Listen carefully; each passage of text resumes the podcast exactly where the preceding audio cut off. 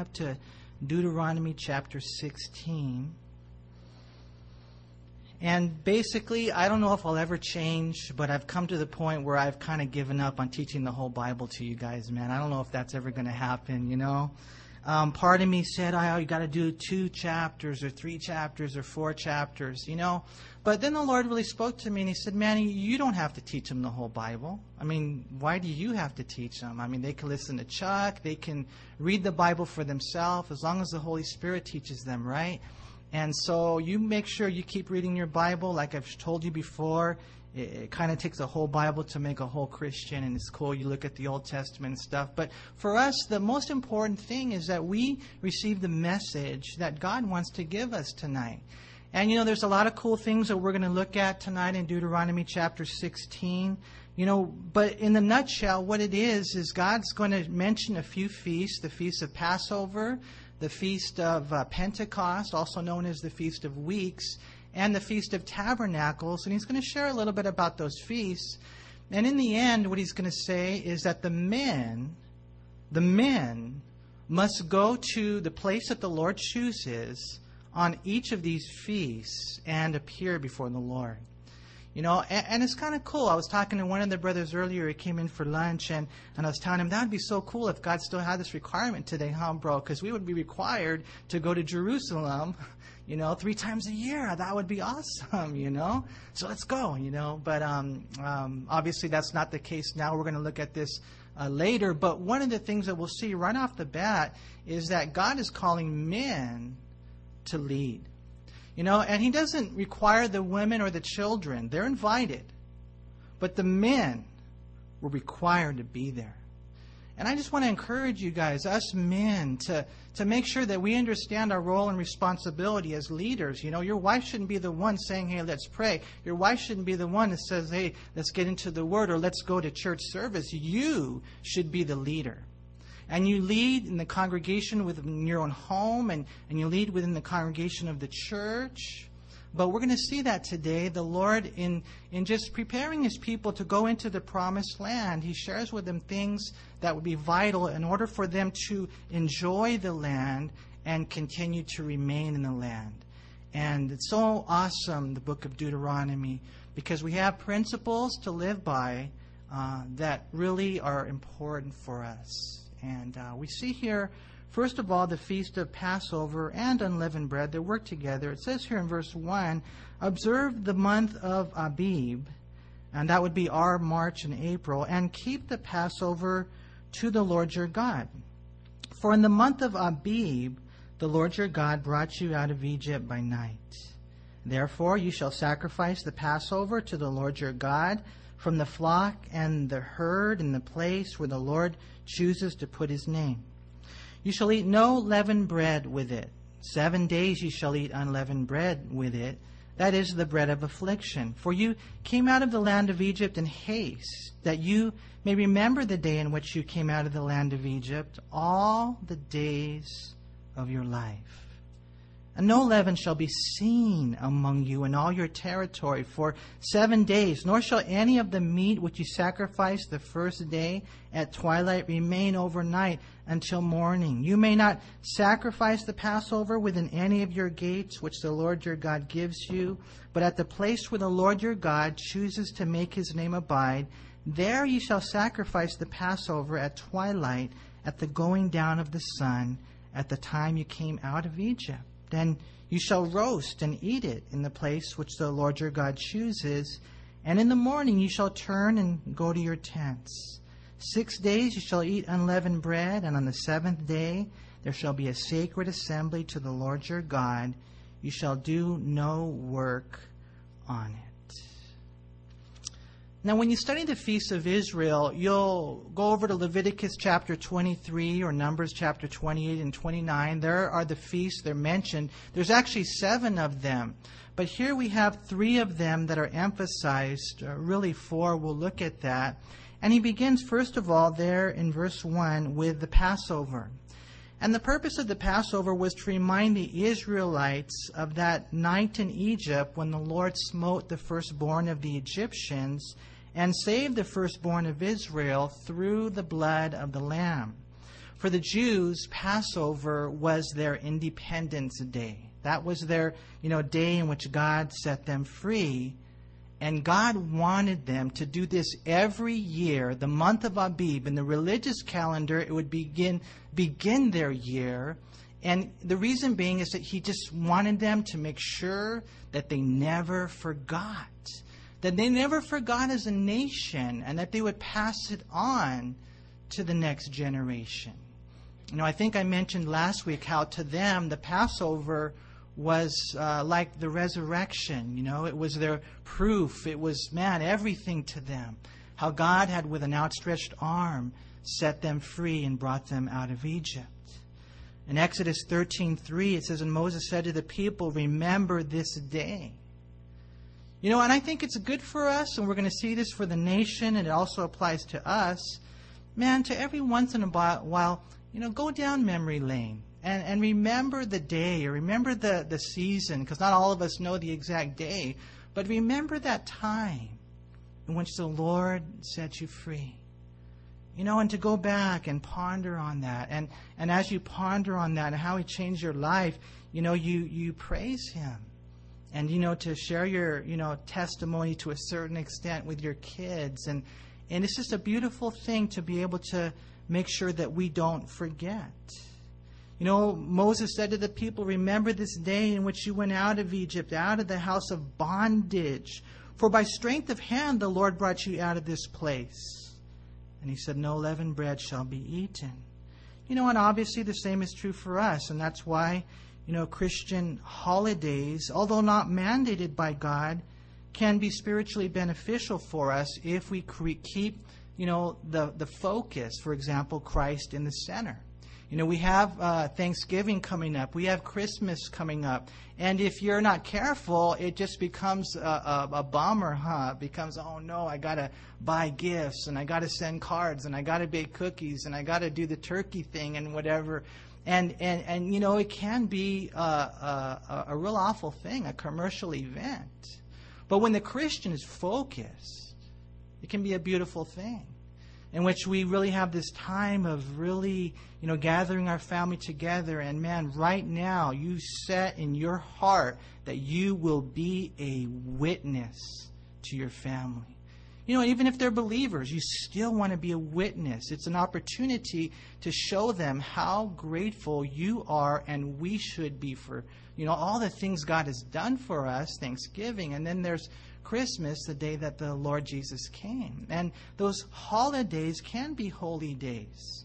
Although they're not mandatory, it's something that God can do in our life to remind us of these things. And here we have the Passover, and the Lord said to the nation of Israel, I, just don't want you to ever forget. I never, I never wanted to get old. I never want you to grow cold. I want you to have this fresh in your heart. You know, for the Jews, the Passover was when the angel of death saw the blood of the lamb applied to their life, applied to their house. And so when the angel of death, think of that, the angel of death came knocking at their door, he passed over because he saw the blood of the lamb. Now, for us, the same is true in the New Testament. The only difference is that the blood of the lamb is the lamb of, of God, it's Jesus. And it's as his blood is placed on your house, on your life, not with a, you know, a, a hyssop brush, but with faith by simply trusting Christ. The blood of God is on your life, and the angel of death, he passes over, you know. Remember what John said in John 1:29? The next day John saw Jesus coming toward him and said, "Behold the Lamb of God who takes away the sin of the world."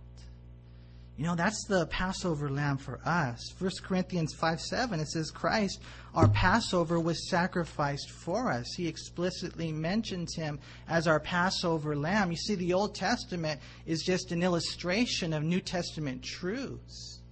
And it's amazing when you look, especially at the Passover.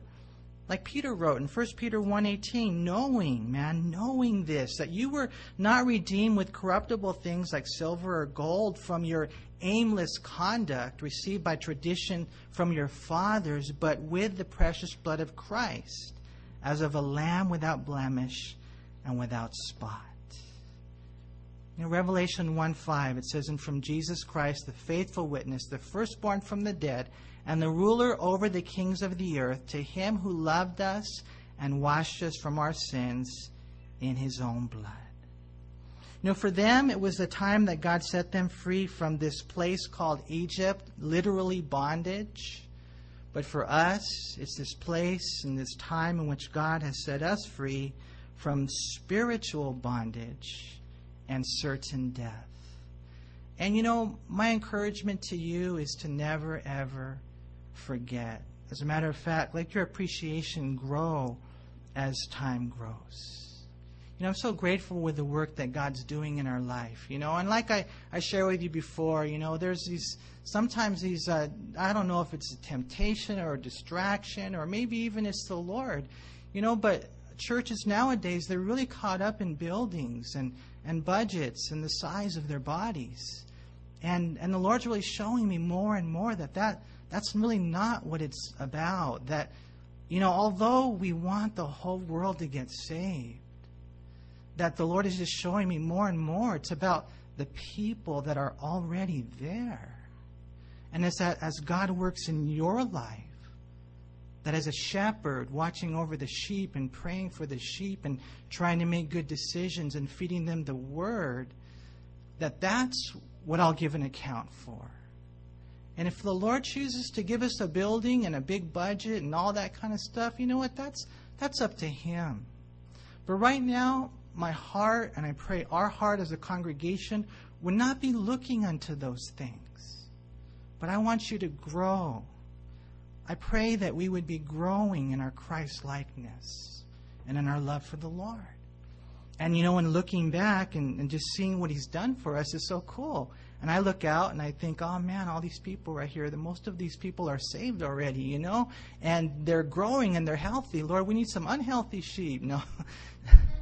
No, you know what? I, I, mean, I praise God for the work that He's doing, but, um, you know, we just need to be in tune with this. God said, I, I just don't want you to ever forget what what I've done in your life. You know, we read right here in verse 1 about the month of Abib. Like I said earlier, it would be our late April, early March. It's kind of the spring.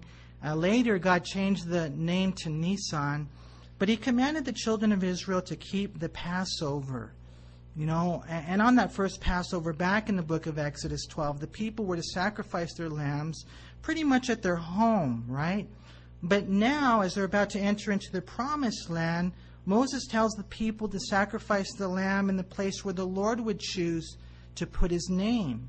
And we're going to read that uh, numerous times throughout this chapter, and you're going to see it's really cool what that ends up meaning at the end.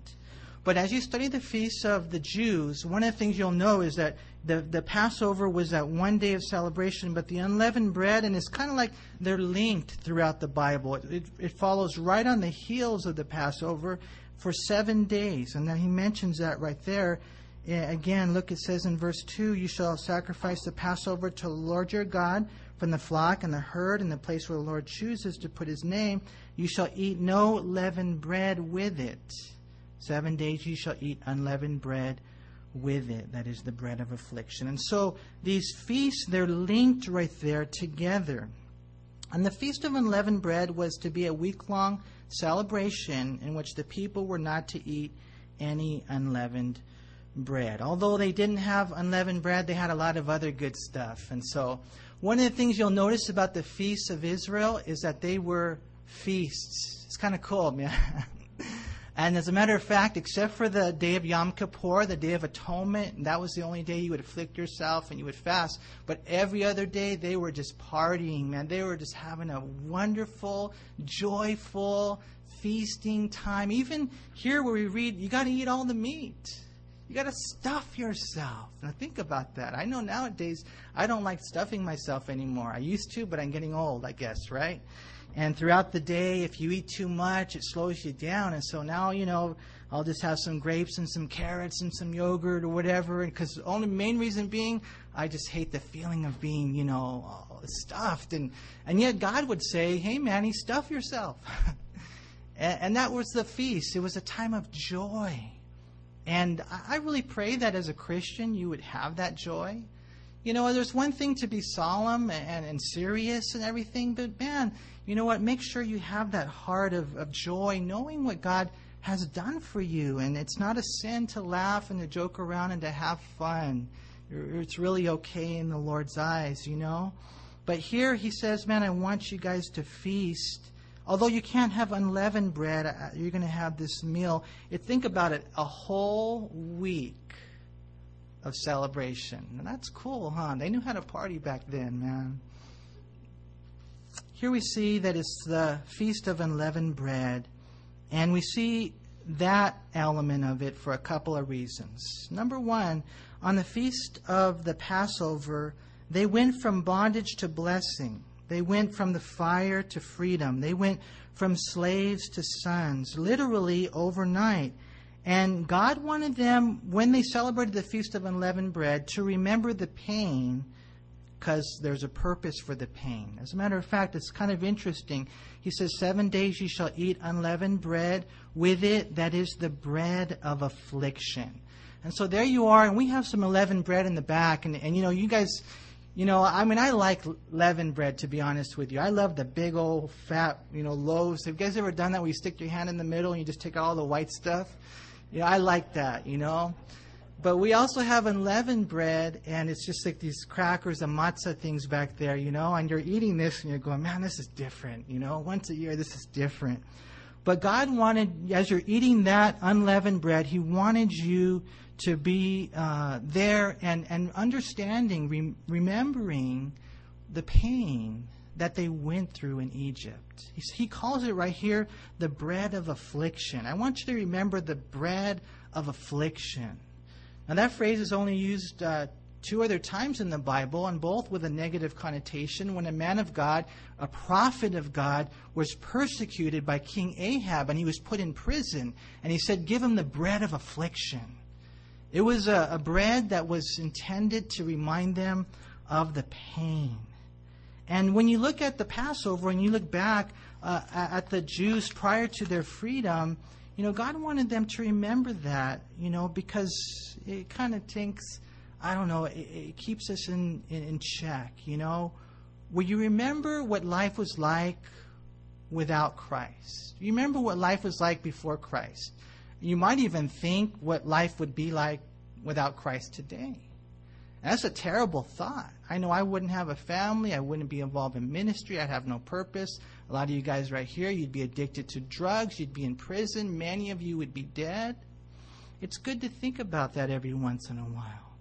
When the children of Israel were in Egypt, they were afflicted. Exodus 3:17 when God's telling Moses what to say to the people.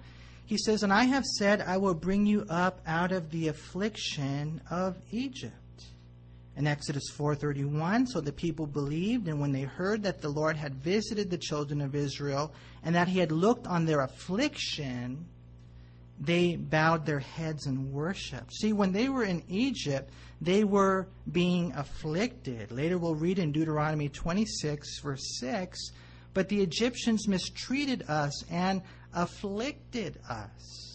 Nehemiah chapter 9, verse 9, when he's recounting their time in Egypt, he said, You saw the affliction of our fathers in Egypt. You see, that was life apart from Christ. And at the same time, though, that's life sometimes even in Christ. Because remember, they're there in Egypt. Whose people are they? they're still God's people, huh? And you know, sometimes when you're eating the bread of affliction, you're like, I don't want this, Lord. I don't want this, Lord. But look what the Lord did with the Jews. It's kind of interesting. God eventually came down to deliver his people from the affliction. But in the meantime, the affliction actually did a good work in the people. Remember in Exodus chapter 1 when the Jews were, there was a population explosion? That's what it says in the Living Bible. Man, they were just, boom, they were having kids like crazy, kind of like this church. No, I'm just joking. no, I'm just joking. But they were just having kids like crazy, man. And so it says in Exodus 1 there was a population explosion. And so, you know, the Pharaoh, he was like, man, they're becoming more numerous than we are. And so what ends up happening in Exodus 1, verse 11, it says, Therefore they set taskmasters over them to afflict them, to afflict them with burdens. And they built for Pharaoh supply cities, Pithom and Ramses. But listen to this the more they afflicted them, the more they multiplied and grew. Isn't that interesting? The more they afflicted them, the more they multiplied and grew. And I'm telling you guys, man, uh, when I read my Bible, I realize that that is the formula for growth. Even though I just don't like it, even though there's something about me that runs from it, that I tell the Lord, I make deals with the Lord. I say, Lord, I tell you what, I'll grow. You don't have to do that, or you don't have to do this. And I'm different, Lord. And Lord says, No, the only way you're really going to grow, Manny, I'm talking about depth, I'm talking about character, is, is going to be through the hard times. And I know there's some of you here today, you're going through the hard times, but I've had a chance to talk to some of you, and I notice you're growing. And there are things and there are changes that are happening in your life that are just beautiful. But it's the affliction, huh? It's the hard times. And that's okay. When they were afflicted and they were eating that bread of affliction, God was doing a work. They were multiplying. They were growing. You know, like I said, I wish it was different, but the bottom line is if we want to grow, we got to go through hard times. And as we draw nearer to God and we stay focused on Him through those hard times, we'll get better. Unless you take your eyes off the Lord and you will get bitter. You got to stay focused. In the fire, steel is formed, and from the tough times come character. I've always liked Psalm 119:67. It says, "Before I was afflicted, I went astray, but now I keep your word." That's cool, huh? Right here on the first Passover, they went from bondage to blessing, from the fire to freedom, from slaves to sonship, literally overnight. And God wanted them to remember the pain of the past and the good purpose it accomplished. And at the same time, while they're there eating the unleavened bread, there was another lesson that they needed to know, and that we see throughout the pages of Scripture, and that is that leaven is a picture of sin, right? Most of you probably knew that. They were not allowed to eat unleavened bread or leavened bread. And even more, it's kind of interesting. In verse 4, it says, And no leaven shall be seen among you.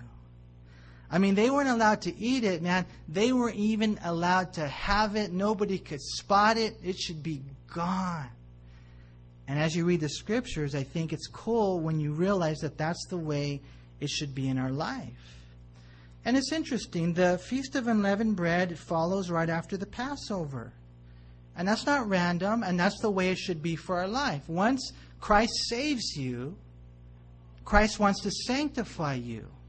Now, for some of you here, when you first got saved, it was easy to walk, huh? For some of you here, I know when I first got saved, God just took over, man. And God just, I didn't sin for like, you know, 27 days. It was, I'm just joking, I don't know. But it was totally the Lord, you know. But then what He does is, you know, the honeymoon period is over, and then He says, okay, mijo, I want you to walk now. I want you to walk. I want you to learn my word, and I want you to, to obey it. And that's the way it should be. After the Passover should be unleavened bread. After we become Christians, we should become like Christ. After he purges us from our sin, you know, positionally, we should then be purged from our sin practically. Now, I know a lot of you are saying, yeah, but Manny, I'm not perfect. I'm not going to be perfect until I go to heaven. And a lot of us here, we start making, you know, yeah, there are theological, you know, conclusions, but what ends up happening is a lot of times those very thoughts are the thoughts that hold you down. You want to know why? Because when we became a Christian, we became more than conquerors. More than conquerors.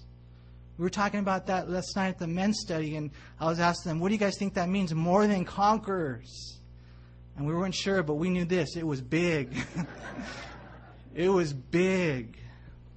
Not only that, you know, when you think of a conqueror, what do you think? Oh, he captured the land and, you know, whatever, man, this big old military victory. But a lot of times that military victory is easier than the, than the mastery of oneself. This is the one that you got to defeat. And that's a lot of times the hardest one. But God has made us that. We saw last night in the study that we overcome. We become overcomers by our faith. We overcome the world. You don't have to sin. You don't have to have leaven all over your life. God's given us the victory in Christ. Wouldn't it be cool if the Feast of Unleavened Bread followed right after the Passover of our lives? Isn't that the way it's supposed to be? That after salvation comes sanctification, that right after Christ comes the Christian, that right after the cross for us would be the cross in us, that we would leave the leaven that we would sin less and less and less.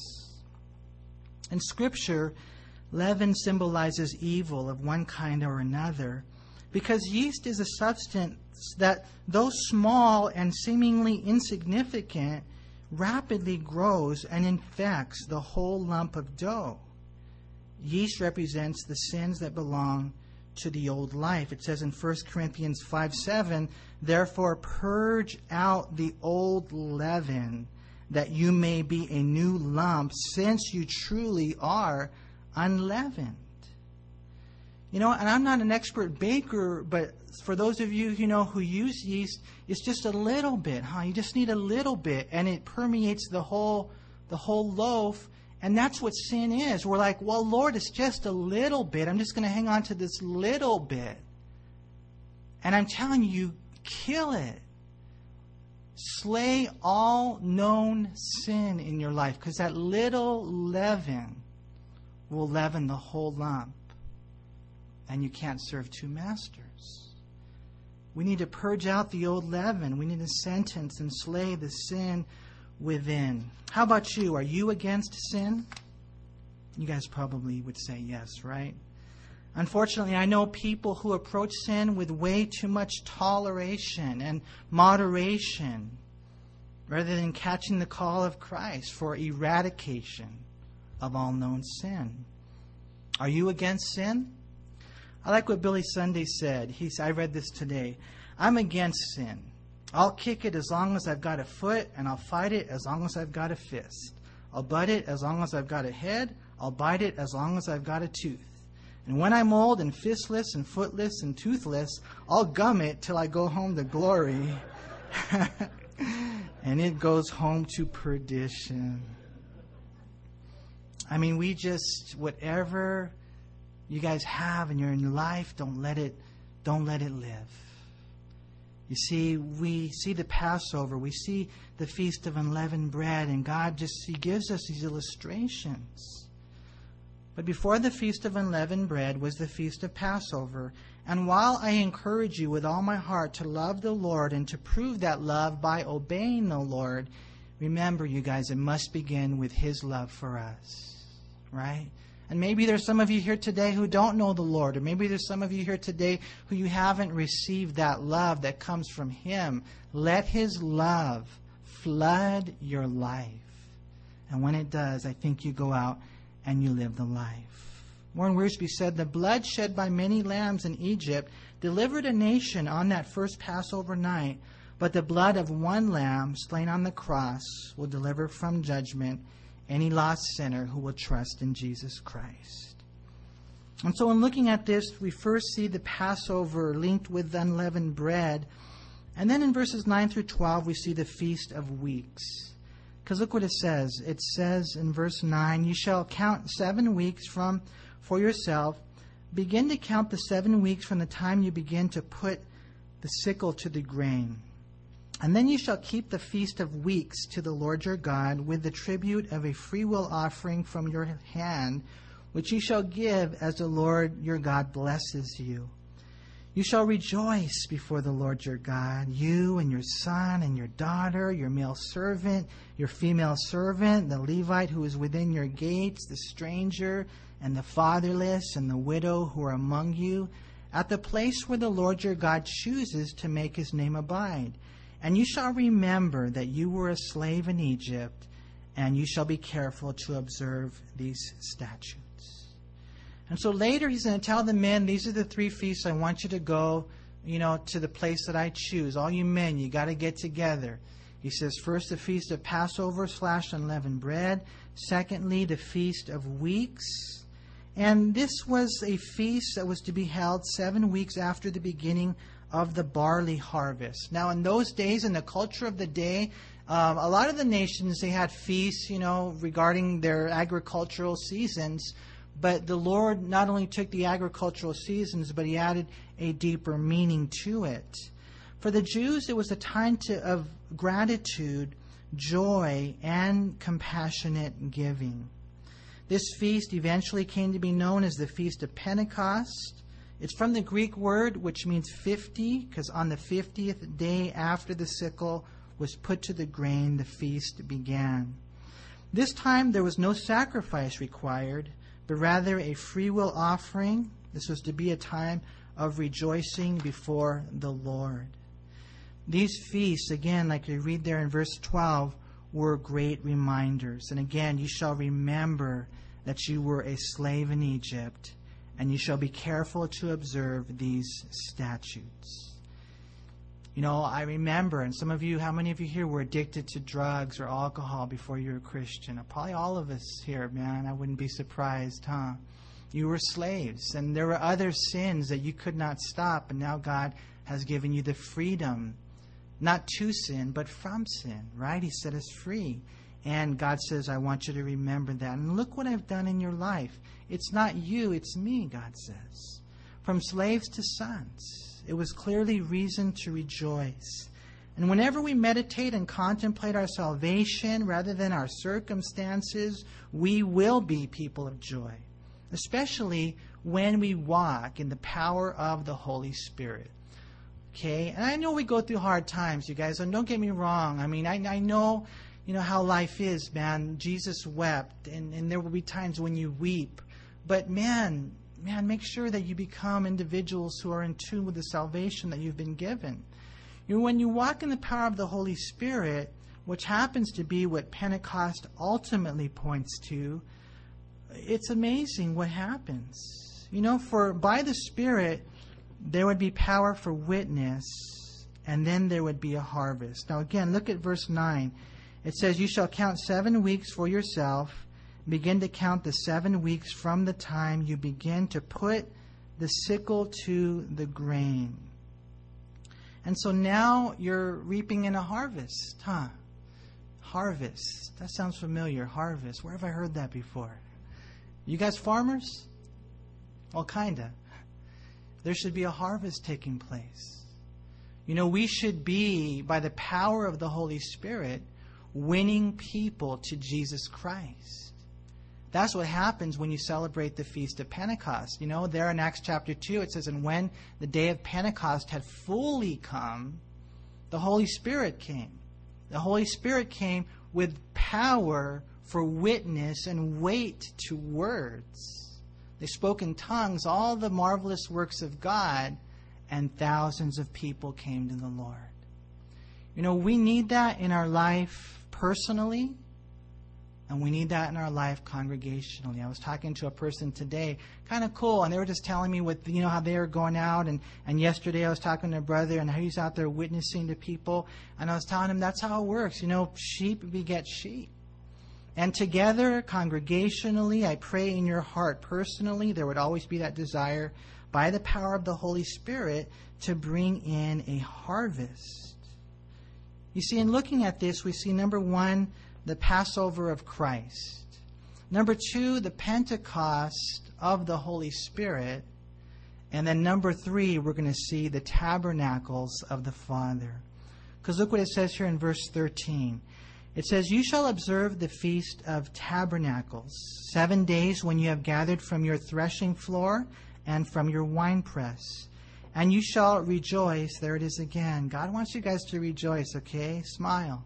In your feast, you and your son and your daughter, your male servant, your female servant, and the Levite, the weird people, the stranger, the fatherless, the widow, everybody who's within your gates Seven days you shall keep a sacred feast to the Lord your God in the place again which the Lord chooses. Because the Lord your God will bless you in all your produce and in all the work of your hands, so that you surely rejoice. You see, God wants them to rejoice. You have the Feast of Passover, the Feast of Pentecost, and then the Feast of Tabernacles, also known as the Feast of Booths. And this festival celebrated the final ingathering. And so this would happen right around our fall season. Not only of the harvest, barley, and wheat, but also of the vineyards and fruit trees. During this feast, the Jewish people lived in booths made of tree branches, a reminder of the years their ancestors lived in temporary dwellings as they wandered in the wilderness. Watch, if you want to, keep your finger here or your marker here, and you go back to Leviticus chapter 23.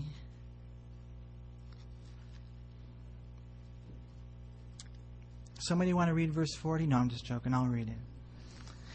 It says, And you shall take for yourselves on the first day the fruit of beautiful trees, branches of palm trees, the boughs of leafy trees, and willows of the brook, and you shall rejoice before the Lord your God for seven days. You shall keep it as a feast to the Lord for seven days in the year. It shall be a statute forever in your generations. You shall celebrate it in the seventh month. You shall dwell, here it is right here, you shall dwell in booths for seven days. All who are native Israelites shall dwell in booths, that your generations may know that I made the children of Israel dwell in booths when I brought them out of the land of Egypt. I am the Lord your God. And so basically, God wanted them to go, I guess you could say, go camping, you know. Um, they probably didn't have tents as nice as we do nowadays. Nowadays, I see some pretty nice tents, you know. But to get think about it, some branches, you just kind of you know put them together. Uh, uh, I don't know, tie them together, and that I want you to live there for seven days. How many of you would do that? Say if God told you to. How many of you would do that? Okay, you're, I'll say yes. Some of you say no, no. You would have to do that. You would have to go camping for seven days. And you look at this and, and, you see the Passover is Christ's purging of our sins, and the and the uh, the day of Pentecost is the power of the Holy Spirit, and this feast of tabernacles is the provision of the Father that although they lived in booths and although they were, you know, wandering around, think about it, in the middle of nowhere for close to 40 years, the Lord had always, you know, provided for them. They never needed to buy new Converse, man. Their shoes never wore out. The Lord gave them meat. The Lord gave them manna. The Lord gave them water from the rock. Everything they needed. When the sun would come down, there would be the cloud to kind of give them shade, how important that is. And, you know, at night when it was dark, He would provide the fire, the light in which the road they would travel. God was just providing for them. And I don't know if you're here today. I know some of you probably need a job, or you know people who need jobs. And you know what? I just want to encourage you, or you encourage them, just seek first the kingdom of God. Matthew 6:33 Seek first the kingdom of God and all these things will be provided for you. You know, sometimes we have people come in and they want, you know, a hotel voucher or whatever, you know, and, you know, so we'll give them food. We, we don't normally give out hotel vouchers. You know, they're struggling in their job, and we just tell them, well, the first thing you got to do is you got to give your life to Christ. You know, we'll give you some food, but that's not going to fix things. What are you going to do next week? But when you become a follower of the Lord, He promises to always provide for you. The problem that we have is that we want certain things. Lord, I want a Hummer. I don't get it, Lord. And and God says, I'm sorry, I got a Pinto all lined up for you or whatever, you know. you know, and it's going to get you from point A to point B or whatever. He might tell me. I wouldn't be surprised if my trust's getting old. One day the Lord say, man, you need exercise. Okay, Lord, I get it. You know, all I know is this, man, that He'll provide for you. He knows your need everything about your needs even before you ask Him. And so as they're there and they're living in these tents, it would be a testimony of how God had provided them, not for just a, little period of time. We're talking 38 years. And that's the way God is. You know, here we see the Lord would provide for them. Now, what happens when you go camping? I know when I go camping, I like it. I, I, do like camping, to be honest with you, but it makes me appreciate my home when I get home. I'll be honest with you, huh? If you go on a missions trip and you're kind of excited about it and you're like, oh, this is cool, but then, you know, you're there for a while and you go even just down to Mexico, man, just there, it makes you appreciate your home. And God says, listen, I want you guys to go through this because not only is it a promise that I will take care of you in the past, but it's also a promise. As they were there, think about it, they were there camping in the wilderness, that God did have a home for them. And his promise came to pass. And so the Lord, he's telling them, you know, celebrate the holidays, you guys. For us, we have Easter, Christmas, Thanksgiving. I don't know. Um, maybe there's a couple others. I'm not really sure. But, you know, do it right, though. Okay, it's okay. The Jews actually added a couple other holidays. The you know Hanukkah was another one they asked. The, the Feast of Purim. They weren't mandatory, but they were something that God just kind of brought together as a congregation to just give them those fresh reminders, and they would pass it on to the to the next generation. I see. And so he says, okay, here you got the Passover, unleavened bread. You've got this Feast of Weeks and Tabernacles. But look what he says in verse 16 Three times a year all your males shall appear before the Lord your God in the place which he chooses, at the Feast of Unleavened Bread, at the Feast of Weeks, and at the Feast of Tabernacles, and they shall not appear before the Lord empty handed. Now he mentions the feast, but then he mentions a few things about the feast. Number one, men were to lead in these feasts, and they were to go up to Jerusalem. Like Jon Courson said, although the women and children were invited to attend these three feasts, the men were required to do so.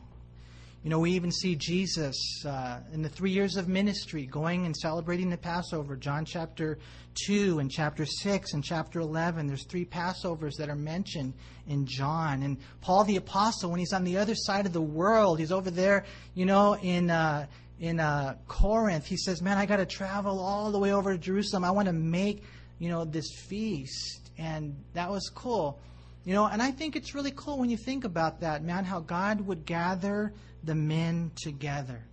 You know, Sunday night we had a really cool prayer meeting, and one of the guys came up and he prayed something that really, it really blessed my heart. He said that in all the other churches that he had attended, that it was only, you know, the women that, that you know, 75% were women, and uh, and he said that in this church he sees the way that God is stirring up not only the women but the men and you come to the men's fellowship, and then you've got the women's study and prayer meeting, and it's just amazing, you guys.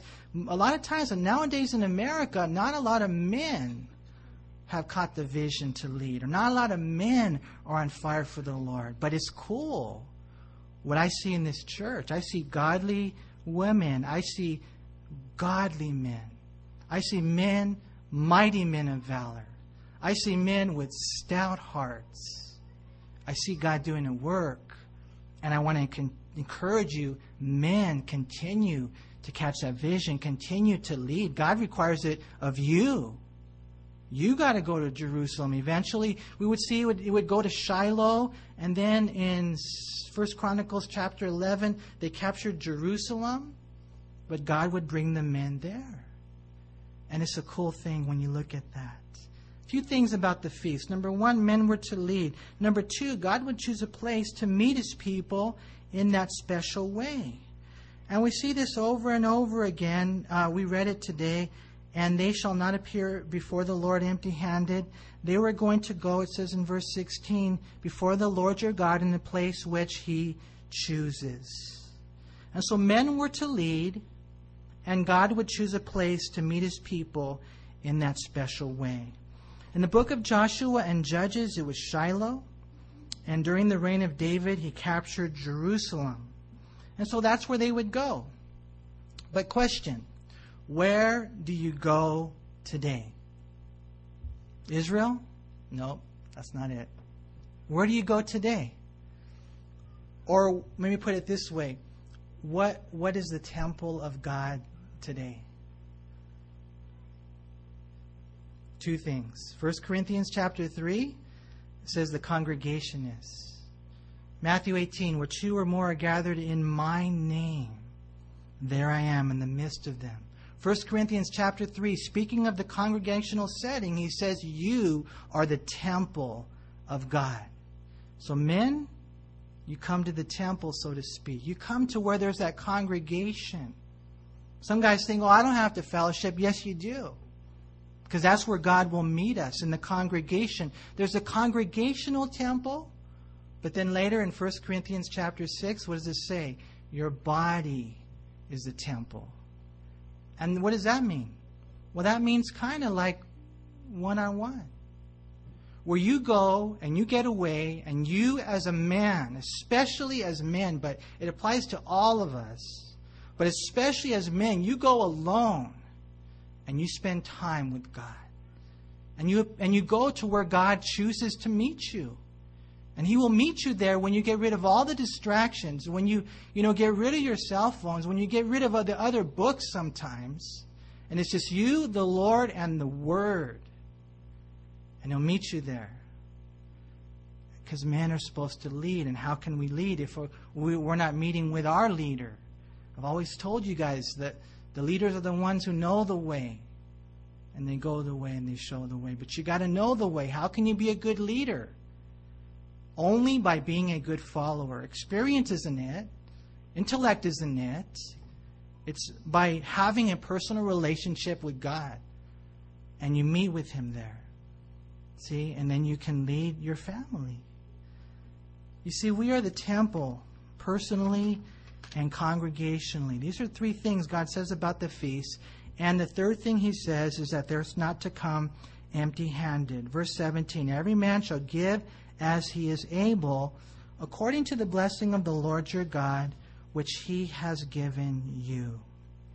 And so when they were to go to the feast, they were to give. And you know, I just want to encourage you today, not necessarily financially, but I want to encourage you today to give what you can. As a matter of fact, I want to encourage you today that when you come to a congregational setting, that you come to give. I mean, it's it's cool to receive, and some people just want to receive. But I'm learning, uh, you know, in, in, in, fellowship and after church service and things like that, or even before church service, that the Lord just intersects your lives with people. And people are what it's about. Remember, it's about the Lord and His people. And you get to talk to them and you get to pray with them. And you get to encourage them and you get to counsel with them in God's Word.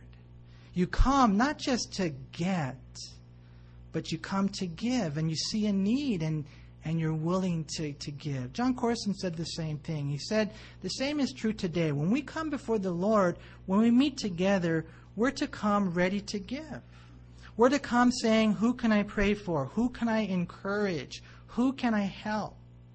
The brother or sister who understands this is the one who leaves times of fellowship and corporate fellowship with a heart full, excited for the Lord. And so he says, You come, verse 17, and you give as as you're able. And yeah, that, that does mean, you know, finances and things like that, but but even more, even deeper than that, because I know God, He's going to provide. I know that the giving has to do with your walk, has to do with your commitment to Christ, has to do with your, your willingness to just fully surrender to God. You know, so come and, and be willing willing to give. These are things he wants them to know. And then he closes with a couple of things, few more things. Verse 18 You shall appoint judges and officers in all your gates, which the Lord your God gives you, according to your tribes, and they shall judge the people with just judgment. You shall not pervert justice, you shall not show partiality, nor take a bribe, for let's look at this. A bribe blinds the eyes of the wise and twists the words of the righteous. And so you shall follow what is altogether just, that you may live and inherit the land which the Lord your God has given you. And one thing I've noticed, and I think that, you know, you, we got to know how God is, is that there's no partiality with God. He has no favorites. And, and we can't either.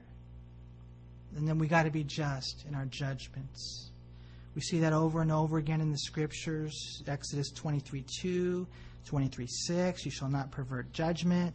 It talks about these judges that would be sitting at the gates. Uh, more than likely, real quick, if you go back to Deuteronomy chapter 1, these are the kinds of guys that we're looking for to make the judgments. It says in chapter 1, verse 13 Choose wise, understanding, and knowledgeable men from among your tribes, and I will make them heads over you. And you answered me and said, This good thing which you have told us to do is good. And so I took the heads of your tribes, wise and knowledgeable men, and made them heads over you, leaders of thousands and hundreds, fifties, tens, and officers for your tribes. These are men who knew the word and they knew how to apply the word, right? Those were the judges that would be there. And justice is so important for us. If you don't have that heart of, you know, fairness across the board, then you can't be a good leader. the Lord told us in Micah 6 8, He has shown you, O man, what is good, and what does the Lord require of you, but to do justly to love mercy and to walk humbly with your God. That's how important it is. When the Lord was speaking to the Pharisees, he says, Woe to you, scribes and Pharisees, hypocrites, for you pay tithe of mint and anise and cumin, and you've neglected the weightier matters of the law, justice, mercy, and faith. Chapter 16, back in Deuteronomy, verse 21, it says, You shall not plant for yourself any tree as a wooden image near the altar which the Lord your God, which you build for yourself to the Lord your God, and you shall not set up a sacred pillar which the Lord your God hates. Basically, from what I understand, the archaeological Bible says the chosen symbol of the fertility cult of Asherah was the trunk of a tree. And so this is kind of the explanation for the prohibition against the planting of trees near the altar of the Lord. And, you know, in closing, uh, one of the things, and I don't know if you guys noticed it or not, but notice again there in verse 21 which you shall build for yourself to the Lord your God. Did you notice that in this chapter, the phrase your God was found 18 times? Did anybody know that? Anybody count while we were going through? Your God. He says, I don't want any idols. I don't want any rival thrones because I am the Lord your God. It's kind of interesting. I looked this up. This phrase is found 483 times in the Bible, your God, and 241 of those times in the book of Deuteronomy.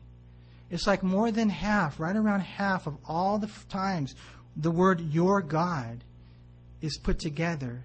It's in the book of Deuteronomy. The book of Deuteronomy is the book that tells us how to go in and enjoy the land, and how to stay in the land, to stay under that sphere of God's blessing. And one of the most important things, you guys, is to make sure that you have an understanding of who He is. Who is this God?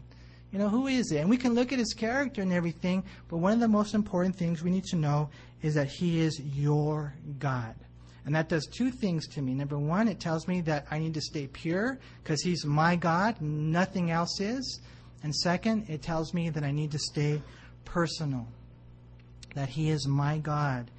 And as I'm about to enter into this promised land, this is where I belong a land of victorious Christian living, and to stay pure and to stay personal. And so let's pray. Lord, we thank you for your word. There's so much here, Lord. Thank you for the Passover, Jesus, for the purity that you give. I thank you for the Feast of Pentecost, Holy Spirit, for the power you provide. And I thank you for the Feast of Tabernacles, how, Father, you have promised to always provide for us. Lord, I pray for us as men here, as leaders here, that we would lead with integrity righteousness, passion. Help us, Lord God, to be people of justice, people of holiness, to know who you are, that you are our God.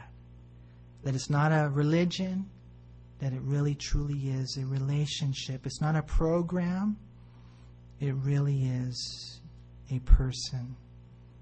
And we thank you because we know you're here. You said, you promised that where two or more are gathered in my name, that I would be there in the midst of them.